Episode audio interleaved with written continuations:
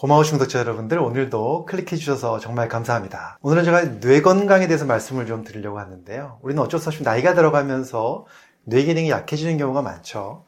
그러다 보면 정말 슬프고 무서운 병, 바로 이제 치매로 발전하는 경우가 꽤 있는데요. 치매에도 종류가 있습니다. 어린이에 따라서 알츠하이머 치매 제일 많고요. 그 다음에 두 번째 혈관성 치매, 그 다음에 또 알코올성 치매가 있거든요. 그런데 65세 이전에 젊은 나이에 생기는 조기 치매의 원인 중에 가장 큰 것이 바로 이 알코올성 치매입니다. 그리고 또 평상시에 술을 많이 먹는 사람들이 그렇지 않은 사람들에 비해서 이 알코올성 치매가 아닌 다른 치매, 그러니까 알츠하이머 치매나 혈관성 치매도 위험률이 더 3배까지 증가한다고 되어 있습니다. 그래서 오늘은 제가 이 술을 먹고 이런 증상이 있다면 이것이 알코올성 치매로 가는 그런 증상일 수 있다. 이런 경각심을 좀 불러일으키고자 이런 말씀을 좀 드릴 거고요. 그와 함께 우리가 예방법까지 좀 말씀을 드려볼 테니까 오늘 얘기 끝까지 들어주시고요. 도움이 되셨다면 좋아요, 구독, 알림 설정 해주시면 감사하겠습니다.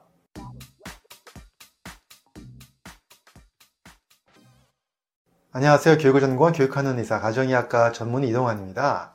자, 술 먹고 이런 증상이 나타나면 이게 알코올성 치매로 갈 수 있는 초기 증상일 수 있다. 경과일 수 있다. 이런 얘기 들으면서 첫 번째 증상 말씀드리겠습니다. 자, 첫 번째는 바로 술을 마시면 자꾸 같은 말을 반복하는 것. 이렇게 반복적인 주사가 있는 경우를 조심해야 되는데요.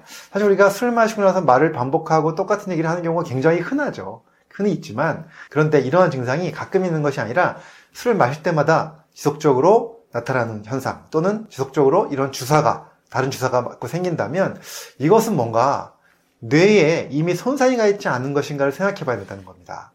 습관성 주사가 있다면 뇌 손상에 의해서 즉 질병으로 인한 반응으로 나타날 수 있기 때문에 이러한 증상이 있다면요 반드시 경각심을 가지고 조심하셔야 된다. 뇌기능 검사 해봐야 된다. 이 말씀을 드립니다.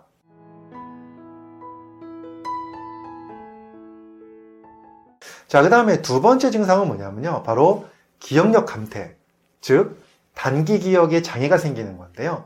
물론 술을 먹다 보면 너무 많이 마셔서 필름이 끊긴다고 얘기하죠. 블랙아웃 현상이 생기기도 합니다.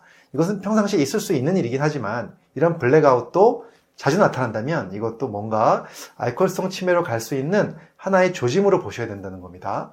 자, 원래 이렇게 술을 많이 마시면요. 어떤 현상이 생기냐면 해마 있죠. 우리가 뇌의 기억을 담당하는 해마가 손상이 잘 생깁니다. 그래서 이 증상으로 어떤 증상이 나타나냐면 블랙아웃이 나타날 수도 있고요. 또는 술 취하지 않은 상태에서도 단기 기억이 떨어집니다. 예를 들면 2, 3일 전에 일이 잘 기억이 안 난다라든가 또는 어제 일도 빨리빨리 기억을 못 해내는 경우들 이런 경우가 자꾸자꾸 생긴다면 이것은 술로 인한 해마의 손상으로 보셔야 됩니다. 그래서 이런 증상이 있는 것도 우리가 알코올성 치매를 갈 수 있는 하나의 증상으로 보셔야 된다 이 말씀을 드립니다. 자, 그 다음 세 번째 증상은 무엇일까요? 그것은 바로 충동의 억제력이 잘 안 되는 것. 그러니까 술을 먹고 나면 화를 잘 내거나 또는 폭력성이 증가하는 그러한 경우죠.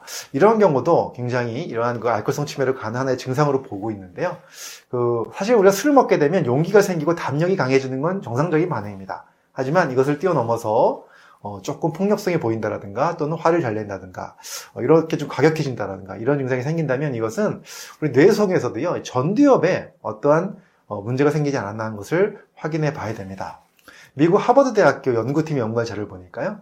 알코올을 좀 많이 먹은 사람들, 알코올 중독자들 대상으로 해서 뇌를 연구해 봤더니 그렇지 않은 분들에 비해서 이 전두엽에 백질 신경로 손상이 나타났다는 거죠. 이 백질 신경로라는 부분은요, 우리가 판단을 하고 또 자기 성찰을 하고 학습을 할 때 굉장히 중요한 부위입니다. 이 부분에 손상이 나타나게 된다면, 그렇죠. 충동이 억제가 잘 안 되고, 또 성격이 좀 난폭해질 수 있고, 화를 잘 낼 수 있고, 그래서 술을 마시면서 이런 증상이 생긴다면, 이것은 알코올로 인한 어떤 뇌 손상, 그래서 이것으로 인해서 나중에 바로 알코올성 치매로 가기 쉽다, 이 말씀을 드립니다. 자, 그렇다면 우리가 알코올성 치매를 예방하기 위해서 어떻게 해야 될까요? 물론 첫 번째 당연히 술을 좀 줄이셔야겠죠. 네, 금주가 제일 첫 번째 방법이고요. 또 그와 함께 추가적으로 말씀드릴 건요. 뇌 기능에 좋은 영양소를 꾸준히 먹는 것도 굉장히 예방에 도움이 됩니다. 자, 그 영양소 뭐가 있을까요? 바로 대표적인 오메가3입니다.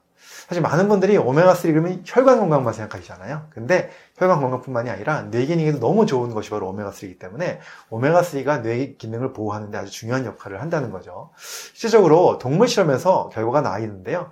알코올성 치매를 예방할 수 있는 기능이 있다고 알려져 있습니다. 그래서 오메가3 잘 챙겨 드신 것도 아주 중요하다 말씀드리고 싶습니다.